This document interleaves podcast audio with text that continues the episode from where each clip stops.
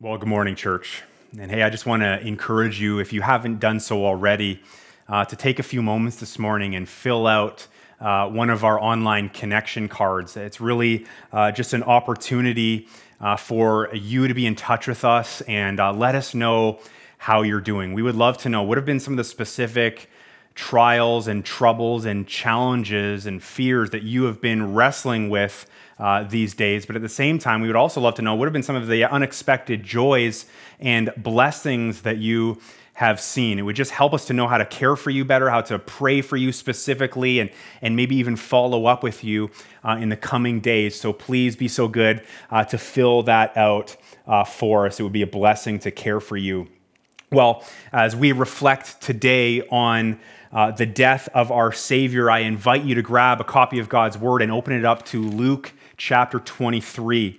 Now, on uh, Good Friday, maybe you feel this way, but I'm always so conscious of the tension that exists. You know, uh, there's that awareness that today is simultaneously awful, and, and yet at the same time, it's awesome right? It really is. And I think as, as Christians who understand the gospel, we're all so cognizant of that. It's that, that tension between the heaviness that we all feel due to you know the reality of what Christ went through on the cross for us and yet at the same time there's probably that presence of, of, of gratitude that you have for that right and you sense that welling up inside of you and, and you so badly or you're eager to get to easter sunday already and, and be able to worship and celebrate the empty tomb so looking forward uh, to that in three days time well, hey, all of that tension uh, that you probably feel today, all of that is normal. I just want to let you know that. All of that is absolutely appropriate, you know, and I think we even see that expressed here in these verses. And I just want to read them to us. It's Luke 23, verses 44 down to 49. It says, It was now about the sixth hour, and there was darkness over the whole lands until the ninth hour while the sun's light failed. And the curtain of the temple was torn in two. Then Jesus, calling out with a loud voice, said, Father, into your hands I commit my spirit. And having said this, he breathed his last. Now, when the centurion saw what had taken place, he praised God, saying, Certainly this man was innocent. And all the crowds that assembled for this spectacle, when they saw what had taken place, returned home, beating their breasts. And all his acquaintances and the women who had followed him from Galilee stood at a distance, watching these things. Lord, as we uh, even read these verses right now, uh, Father, we're, we're filled with just a profound uh, sense of uh, gratitude for what you have done. At the same time, uh, we feel uh, kind of a somber mood fill us as well as we recognize what you went through and what you had to endure to take the penalty of sin upon yourself. And so, Father, I pray that as we work our way through these verses here this morning, uh, God, I pray that you would soften our hearts, help us to absorb the, just the enormous reality of this. God, help us to process properly. Help us to be quick to uh, repent of our sin, Lord, and be stirred and motivated uh, to follow you uh, every single day as hard as we can in your strength by the power of your Spirit. So, God, work again, work in us, transform us, change us. Thank you for the cross, Lord. We pray all these things in Christ's name. Amen. Well, this morning is uh, going to look a little bit different for us. I mean, Good Friday uh, usually does, but uh, we thought that, you know, given the unique reality of this being an online service, we thought we would frame up our time in God's Word uh, a little differently than even a normal Good Friday uh, service would typically look. So what I'm going to do is I'm going to, you know, work us through these verses as I usually would.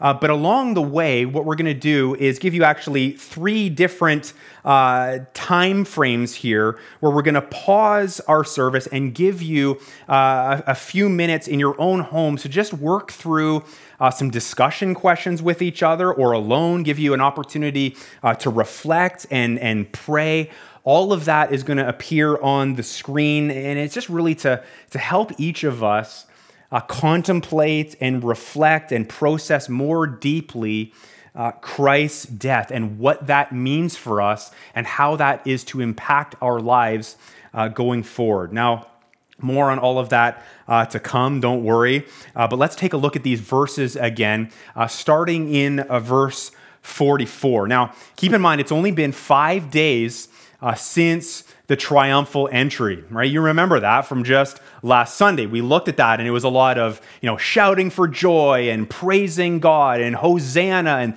thank you, God, for sending the Messiah who would come and save. A lot of excitement and thrill. Okay, well, just five days later, the entire mood and attitude uh, has totally changed by this point. Okay, the, the excited crowds have kind of drifted into the background, and now it's the angry religious leaders that have moved into the foreground. And at this point, they have completely laid their cards on the table. They're not trying to hide it anymore. Their intentions are we want Jesus out of the picture, we want him dead. And so Jesus has been betrayed by Judas. He has been arrested. He's been abandoned by his closest followers and friends. He has been through an absolute joke of a trial uh, at the hands of the Romans. I mean, who even they remember Pilate? He even knew himself that you know Jesus is innocent, right? This guy doesn't deserve crucifixion. You know, this awful death that you are clamoring for. Uh, that's what he uh, said uh, to the Jews, of course. And yet the Jews uh, prevailed and uh, Christ had, you know, was beaten and mocked and led away, and he was now been ho- hoisted up on a cross at Golgotha, the place of the skull. He was hung there between two criminals. He was suffering and he was dying, and that's where we find ourselves now in verse 44. Take a look. It says, It was now about the sixth hour, and there was darkness over the whole land until the ninth hour. So we're talking like a three hour period here. From noon that was the third or the sixth hour. The ninth hour was 3 p.m so again about three hours there. It says while the sun's light failed. Now some have tried to explain this as a purely natural phenomenon. This is like uh, this is an eclipse right? That's what's happening. The problem with that is that this happened at uh, a full moon Okay? And we know that because the Jews always celebrated Passover when the moon was full. Now, what's significant about that? Well, what's important is that to know is that an eclipse can't happen at a full moon. It happens at a new moon. Now, on top of that, an eclipse uh, never lasted for uh, three, uh, three hours, okay? And so, how are we supposed to understand what this darkness is all about. Okay, well, it's not just a natural phenomenon, but it was also a supernatural one. Okay, we're to understand this as, as, this darkness symbolizing God's immense sorrow and, and displeasure and judgment. Okay, all of that towards humanity for murdering his innocent son. And also, it's the judgment of, of sin in that his wrath is being poured out on Christ as he is hanging uh, on the cross. All of that is happening on our behalf or for us in these very moments. Now, look at what it says next. It says, And the curtain of the temple was torn in two now, this is also a really significant event, okay? That, that curtain there in, in, the construction of the temple, it is what separated the most holy place. You've probably heard it called the Holy of Holies, okay? And the curtain separated the most holy place from the holy place where the, the priests were able to minister and function, and then the, the temple uh, grounds, the temple courts where, where people could come in and worship and offer uh, sacrifices. Okay, so the curtain separated all of that. The most holy place, also, what we need to know about that is that represented where God's presence dwelt on earth.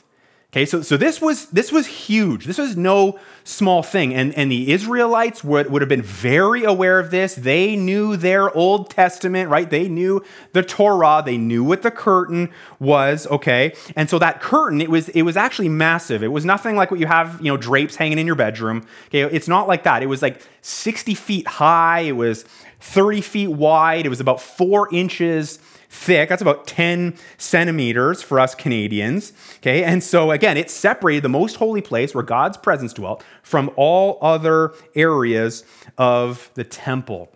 Okay, and you have to know that there was extremely limited access into the most holy place. Only, okay, only the high priest, one guy, could go into the Holy of Holies. And that only once a year on the, the Day of Atonement, okay? And that was to make amends for the sins of the people. Okay, so he functioned as a mediator between uh, sinful people and a holy God. And so that curtain, okay, uh, signified the spiritual separation that existed between the Lord and between uh, his creation. Okay, so all of this highlighted really the significance of sin. It's so easy for you and I to, you know, kind of treat sin like it's no big deal and, oh, well, I'll get her next time. And, and, and we, we often don't repent and, and, and we kind of drag our sin around with us and we, don't, we treat it like it's not that big of a deal. But here, with this visual of the temple and the curtain and, and people's awareness of the scriptures, they knew that sin was deadly, deadly, uh, serious business.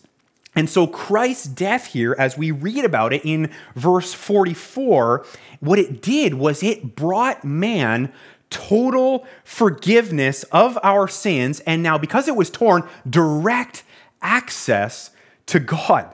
Okay, the, the, curtain tearing from top to bottom, as Matthew's gospel tells us in chapter uh, 27, it means that God Himself tore the curtain. Why? Well, because Jesus' sacrifice on the cross satisfied his wrath and removed that barrier that existed between God and man. See, up until this point, uh, the high priest he would have to you know enter the most holy place every year on behalf of the israelites uh, constantly Right? Every single year he would have to do this because um, sins needed to always be atoned for. Right? He himself was a sinful person. That's the, the high priest. You know, animal sacrifices, the sacrificial system, it was imperfect, the Bible tells us. It was only ever a temporary measure that showed us that we need Christ. We need a perfect sacrifice, which he was. Okay, and so Christ, because he never sinned, that is why he was perfect. He was a sacrifice that, was, that, that, that made the atonement complete once and for all. That's why Hebrews chapter 9, verse 12 says that Christ, okay, as the great high priest, what an amazing picture that is. It says that he entered once for all. His sacrifice was was final. It, it, was never needing to be repeated ever again. The, the, the barrier of our sin removed for good, which gives you and I now direct access to a relationship with our Creator, with our Heavenly Father. Okay, something that you and I get to enjoy immensely when, when you or, or I, when we trust in what Jesus Christ did uh, by faith. And so I would just ask you that question. I don't know if you're a, a church going person or if someone you know just sent you this link and you've never been a part of our church or any church before. Uh, have you done that? Have you trusted Jesus by faith? Have you trusted him as your Savior? Okay, uh, uh do you understand that, that his death that we're reading about here in, in Luke chapter 23, it satisfied God's wrath that was meant for you. Okay, it was meant for your sins. You earned God's wrath. I did as well uh, through my sin. But Christ's death removed that barrier that the curtain signified. His death means that, that you and I can, can now be forgiven, have our slate wiped clean, have our sins washed away, and be in a relationship with the God of the universe exactly how God intended it. Okay, your access to Him through Jesus Christ, because of Jesus Christ, will never be denied. How amazing is that? And, and what it takes for you is to understand these things. Do you realize that Jesus did this for you? Do you realize that your sin is a problem and it separates you from God? Your sin is like that curtain and you can't fix it. You can't remove that yourself. Jesus had to. And so you can become a Christian today, right now, by admitting your sin before God. You can do that silently in a prayer. You can do that out loud. You can get per- the person that you're with to pray with you and explain these things further. But all you have to do is confess your sin, which requires humbling ourselves and realize that we are lost and broken in our sin. And we need the blood of Jesus Christ to cover us. We need his death to become our, our own, his victory over sin and over death to become ours. All of that becomes you the moment that you believe or trust that what Jesus did was for you. Would you do that today? I want to challenge you and encourage you. Get in touch with us if you have any more questions about that, all right?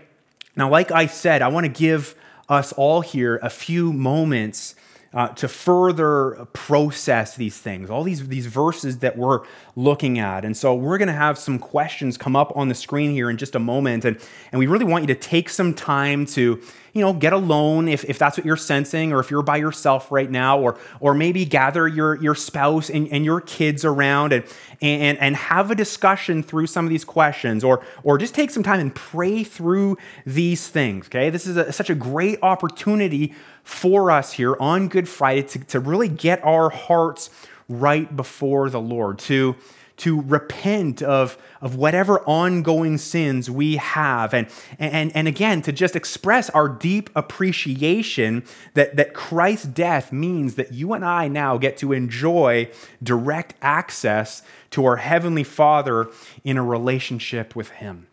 Now, if you need more than the five minutes that we're going to give you uh, before we resume the message today, no problem. Just, you know, feel free to, to pause the service and rejoin us uh, when you're ready. All right, so let's do this. Uh, let's go to the Lord now in prayer.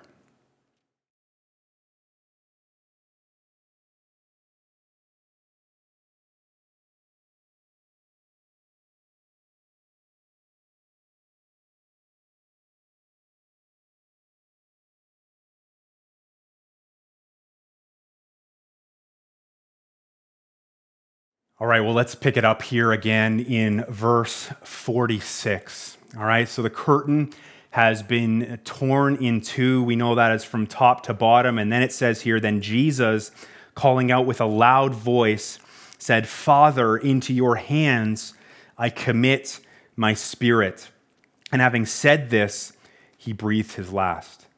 Now, when, when Jesus says there, you know, into your hands I commit my spirit, it actually comes from Psalm 31, verse 5. Psalm 31 is a psalm that expresses uh, deep trust in God during times of distress and grief. Okay, and you just think about it. I mean, the anguish that Jesus must have experienced as he, you know, bore the weight of God's wrath and he absorbed that, the wrath for all of mankind sinned past, present, and future. I mean, that, that must have been heavy, right? That is a, an excruciating weight that uh, we, quite frankly, can't even wrap our minds around. But in Jesus' words here, as, as he says this, we see also just the voluntary nature of his sacrifice. Okay, he, he wasn't being coerced, uh, you know, against his desires to go to the cross. He wasn't going kicking and screaming. He wasn't being forced, right? His will was to do the Father's will. And I think when we think about that, we, we are reminded of Luke chapter 22, where Jesus is praying in the Garden of Gethsemane and, and he's just absorbing the, the burden and the weight of everything that he's about to endure. And, and he says that he's sweating these great drops of blood, which is you know, something that happens when we're under immense stress and pressure. And, and he says here, if there's any way, Lord, remove this cup from me. But he says, and you remember it, not my will, but yours be done. Right? He just expresses there, and, and we see it through his subsequent action here, his desire to fulfill the mission that God had given him because of the deep trust that he had in his Father, right? He's like, I commit to you my spirit. I trust you with it, right? He knew that all of this would, would work out in the end for, for, for our good and for his, for the glory of his, his Father. Right? In this moment here, we just see this, you know, that, that, that perfect example of what it means to trust God. Hey, Jesus, again, commits or, or, or yields up his spirit. Again, that is his, that's his human spirit. That's not the Holy Spirit. It's the, his human spirit. He gives that into God's hands. He's holding that all empty handed. And, and, he does that knowing, right? And, and believing and, and trusting that, that God is good, that his plans, his, his purposes, his promises will always prevail. Okay? Sin, the grave, none of that okay, would have the final word whatsoever. And so for you and I, it's just the, the ultimate example here that, that we can trust our Heavenly Father. And no matter what you and I might be facing these days, and we know that uh, these days are extremely challenging. We're facing times that we never have before. But what we have here in the death of Christ is the ultimate perfect picture, the model of what it means to trust God. Hey, Jesus followed his heavenly Father to the very end, knowing that it would bring about just the sweetest result ever that the world would ever know. Right? So it's a reminder again to you and, and to, to myself that we can trust the Lord. Right? We can. So let's let's just take another few minutes here and and in our own homes just really think about these things and and express our own trust in the Lord.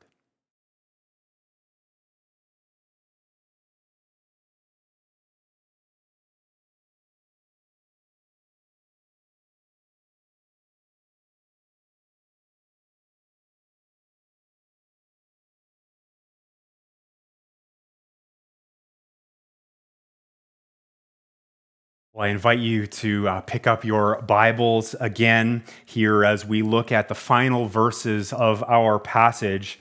You know, Jesus had just committed his spirit into the hands of his Father, and, you know, as this awful and at the same time awesome event transpires, what we notice here in these next verses is just the reaction and responses of those who witnessed uh, this event unfold.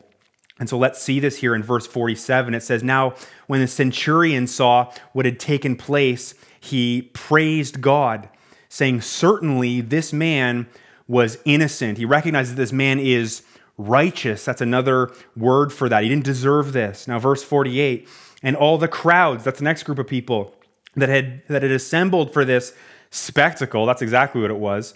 Okay, when they saw what had taken place, returned home, it says, beating their breasts. That, that means that they were, they were grieved, they were uh, troubled by what they saw, and they returned home just contemplating these things from a place of, of sorrow. And now, verse 49, it says, And all his acquaintances and the women now who had followed him from Galilee, what did they do? Well, they stood at a distance watching these things. You know, I, I find it so you know, interesting and, and fascinating to just observe the various responses of these people. Okay, the, the centurion, he actually worships God. It says that he, he praised God. He, he, he realized, this is the guy that was responsible for carrying out the execution. Right? He realized that Jesus didn't deserve this. Right? He says in another gospel, truly this man was God's son. What an amazing reaction on his part. It says that the crowds there, they beat their breasts, right? Again, it's this expression of, of grief over the spectacle that they, that they saw. And again, the, the sorrow that they were experiencing and feeling by, by watching this horrific event unfold. It says that Jesus' acquaintances, so, so people that he knew, it says some of the women that had followed him uh, stood at a distance? And, and, imagine them. They, they probably, you know, don't really want to get any closer. They, they want to see how this unfolds, but they, Jesus was precious to them, and, and they're standing there. They're probably in shock. They're, they're in disbelief uh, as to all of this. In their minds, all of this was a complete catastrophe, right? It was, it was an absolute disaster, not at all what they had been expecting. You know, which naturally, I think, as we consider these these, these three groups of people, I think it moves us to consider our, our own reaction and, and our own response to the death of Christ. Right? Will we worship? Will we worship him? Or we, will we, you know, come through another Good Friday and another Easter Sunday and, you know, just kind of stay lukewarm and allow ourselves to be unmoved? Will we praise him? I mean, even the centurion was, was, was one who did that. You know, will we, you know, appropriately grieve and, and express our sorrow as the crowds did, you know, but, but understanding that, that that's what he, went through that for us, right? We, we express the grief for our own sin uh, that, that, that held him there? You know, will, you know, will we carefully observe and, and, and, reflect on these things as Jesus' acquaintances did and, and the women did and, and seek to understand what is this really mean for me? This is the most important event, the events of Easter that, you know, in, in human history. This is to have an, a massive impact on, on how I think and, and how I act and how I live my life. We reflect on all of that? Okay, well, again, we want to give you a final few moments here to, to think about all of this and, and, to, and to reflect in these ways, again, in your homes, to, to just prayerfully express you know that that tension that i talked about that you're likely feeling this is, this is awful and yet it is amazing at the same time to, to praise god for this to express your own grief that it was your sin that held him there on the cross. And, and again just to further reflect on his sacrifice you know for yourself and to do that between not just now in our service but but even until easter sunday when we will gather again uh, to worship and to celebrate I just want to let you know that after this last time of, of reflection and prayer, uh, John is going to lead us in a time of singing as we uh, worship the Lord and thank Him uh, for what He has done. So let's go to prayer now.